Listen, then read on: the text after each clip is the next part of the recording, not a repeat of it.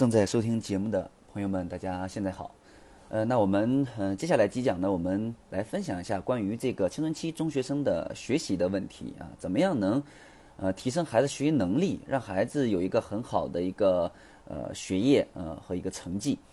嗯，因为分享了有这么多的青春期的我们的节目音频呢，那很多的这个朋友啊留言呀。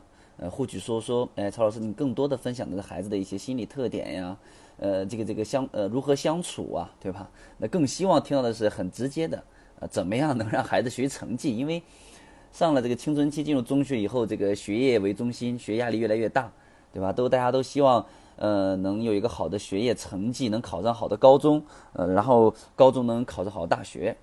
呃，所以呢，那我接下来几讲，我们重点分享一下跟孩子学习能力、学业有关的啊一些内容。那这一讲，那第一这一讲呢，我们分享就是这个呃这个师生的关系啊与这个学习。那我们嗯都知道，这个孩子进入这个中学以后，会发现孩子有一科学习成绩呃不好或者不感兴趣，那很多情况下会归结为什么？会归结为孩子对这个呃老师。怎么样啊？不感兴趣，甚至讨厌，对吧？啊，更因为喜欢某个老师而喜欢某门学科啊，因为讨厌某个老师而排斥某门课。所以，在这个中学阶段，那这个师生关系对孩子学习啊有非常重要的影响，对吧？如何啊帮助孩子发挥这个啊师生关系对学习的这个记忆作用呢？对吧？那避免这个消极影响呢？啊，这是我们需要思考的。问题啊，也是我们需要去助力孩子的啊。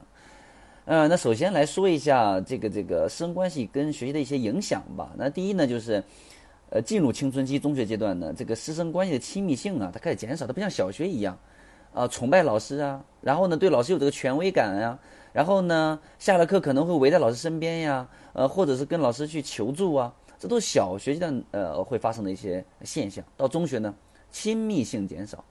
那什么性增加呢？冲突性增加了，对吧？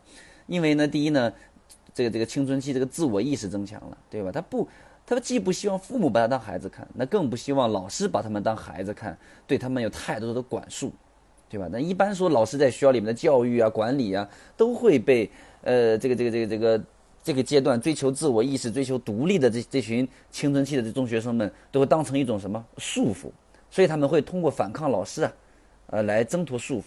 来建立这种自己呃逐渐而这个这个这个感受的这种成人感，啊，那第二就是到了中学阶段呢，这个孩子的这个呃逻辑思维能力啊、批判能力啊，都得到了呃很大的发展，所以他们对很多东西有自己的理解，他不会去说哎父母说什么就是什么，老师说什么就是什么。比如经常我也跟很多孩子聊天，那当我表达我的观点的时候，对吧？那比如说。呃，在很早的时候，我感觉，哎，我我作为一个，呃，老师来讲，我作为一个成熟的人来讲，甚至我作为一个优秀的人来讲，我觉得我说了，孩子应该是能认同的，对吧？嗯，有时候甚至孩子，孩子，这这这还特别的这个，呃，比较这个喜欢呀、崇拜呀，曹老师啊。但是，那很多情况下，尽管有这样的先决条件，但是孩子依然会说，哎，说曹老师。呃，那这一点，呃，我有点不认同。哎，那我觉得这一点，呃，我是这么想的。哎，所以这这表明什么？这表明，呃，真的青春期的孩子他的批判能力和思维，呃，逻辑思维能力，呃，在在在不断的发展。所以他不再把老师看作绝对权威了，他也不再盲目的赞同老师的观点了，对吧？那那那当学和老师的意见分歧的时候，那容易导致一些呃矛盾的产生，对吧？那第三呢？呃，也是我之前讲过的，那对老师的这个这个这个呃呃这个这个自尊心，对吧？他开始极其的去探索我是一个谁，他这个自主同一性的呃去去探索的过程当中，特别在意别人的评价，对吧？当如果说遇到老师对自己这个评价不好的时候，啊，那是怎么样？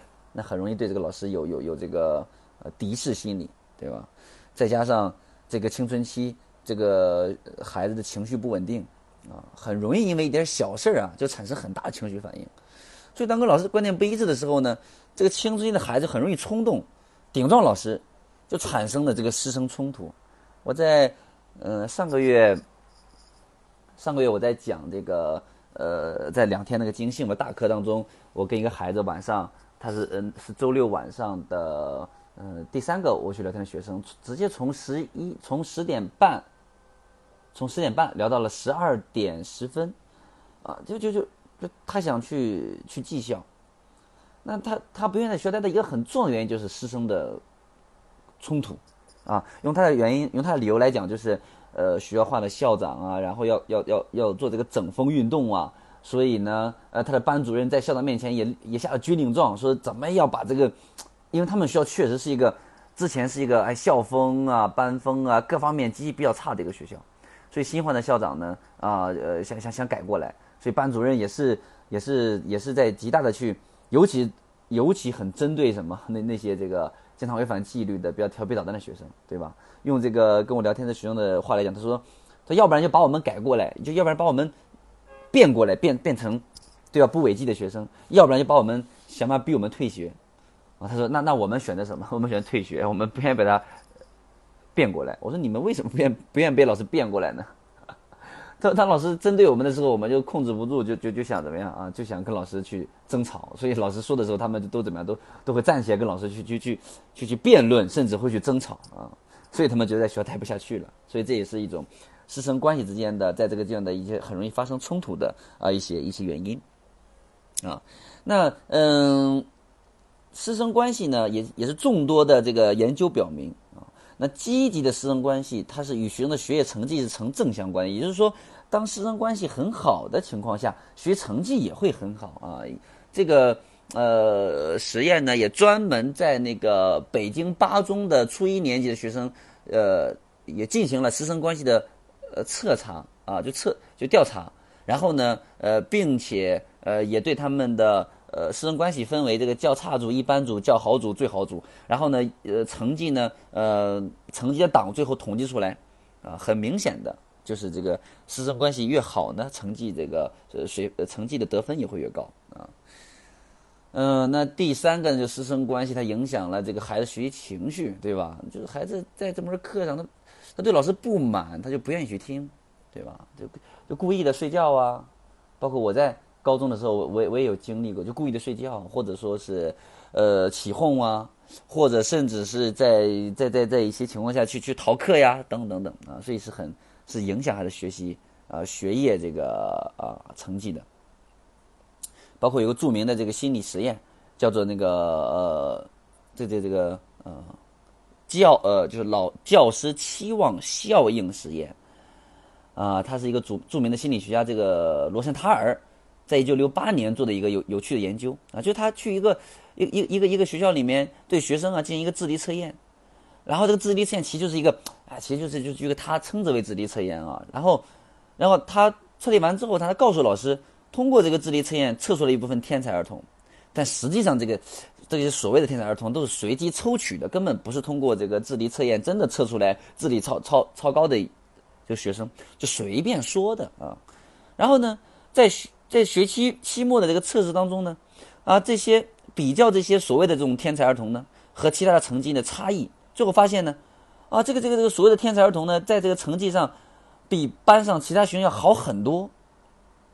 为什么呢？因为因为老师。他相信了，说这些学生是天才儿童，所以呢，这个老师就对这些学生干什么？就就就给予更多的关注，给予更多的期待，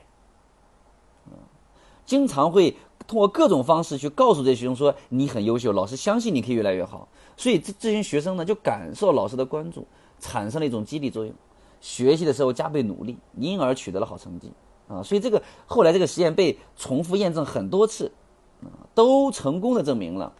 老师这个期望对这个学生有很大影响，啊，所以呃，这是我们要呃明白的一点啊。那这个，那既然这个这个这个师生关系对这个学习有这么大的作用，那我们应该怎么做呢？呃，给大家几呃几点建议啊。那第一个就是我们平常跟孩子交流过程当中啊，我们要去了解孩子对老师的一些评价是什么，对老师的看法是什么，从而我们来去呃去了解孩子的师生关系，对吧？嗯，比如说这个这个这个，我们嗯跟孩子聊一聊他的优势科目，通过聊优势科目呢，聊一聊说，哎，你这个呃，你教教这些科目的老师怎么样啊？对吧？你跟老师的关系怎么样啊？比如说我我记得我跟一个初一的孩子，男生啊，我问他，我说你最好的科目是哪个？他说英语，说英语一百二十分能打一百一十多分我说哇，我说一个男孩子英语能打一百一十多分，我说很很优秀了。我说一般来说语言一般来说是女孩子的优势科目嘛。我说你为，我说你为什么英语这么好？然后他他很自豪的说了一点，他说因为我是英语课代表。那当他说这句话的时候，其实就，嗯，就就证明什么啊？其实证明的就是说课代表嘛，证明的是跟老师的关系比较好嘛，对吧？所以，呃，那通过优势科目也会聊到什么？也要也会也要聊到那个，呃，这这这个他的弱势科目，对吧？比如说，我就刚才这个这个这个学生啊，是是是我在，呃，河北石家庄新乐的一个学生。然后呢，我就问他，我说，哎，那你哪一科不好呢？他说，哎，他说那他说那个那个那个，呃，历史啊，或者是什么科目啊？我说，你为什么科目不好？他说，呀，他说我对对对，说这个老师上课太怎么样了啊？第一次上课我就感觉怎么怎么样，哎，所以一系列的一个一个一个一个一些评价，对吧？所以你要先了解，通过去跟孩子聊一聊、谈一谈他对老师的一些看法，对老师的一些和老师的一些关系，对吧？或者跟老师之间发生了什么样的事情，我们来了解一下孩子跟这个师生关系，他处在一个什么样的呃阶段啊？第一个建议啊，第二建议什么呢？啊？那我们也不要去硬性要求说孩子啊必须要听老师的话，对吧？我们也允许孩子对老师进行一些点评啊、批判啊。我们是允许，我我我们不是说是呃，什么叫允许呢？这个度怎么把握呢？其实很简单，我我们我不是说鼓励孩子要去批评老师啊，只是说当孩子去谈到老师的时候，比如说当他说到老师的一些点的时候，或者是一些批判性的点的时候呢？那我们选择什么？我们选择接纳。我们这个时候不要说，哎，你怎么能说老师不好呢？哎，你怎么能？你怎么能？你有什么资格说老师不好啊？那你怎么怎么样？哎，我们不要，我们不要说这样的话，啊，当然我们也不能说顺着孩子说，嗯，那你这个老师确实不行，啊，我们也不能说这样的话，我们只是接纳，允许孩子对老师进行批判，对吧？因为我说了，孩子在中学阶段这个逻辑思维和批判能力比较强嘛，对吧？我们我们是允许。因为允许孩子表达呢，也是一种理对孩子让让孩子感到被理解的这种一种一种情况，对吧？当孩子说完老师之后呢，那那顺便的孩子会有怎么样？也会去，我们会引导孩子也去谈谈自己，对吧？那那那自己有没有哪些呃点是可以进行反思的，或者自己可以对自己进行一些呃批判的，对吧？所以呃，我们我我只说允许啊。第三个建议呢，就是什么？就是作为家长，我们要一定要理解老师啊，呃，避免。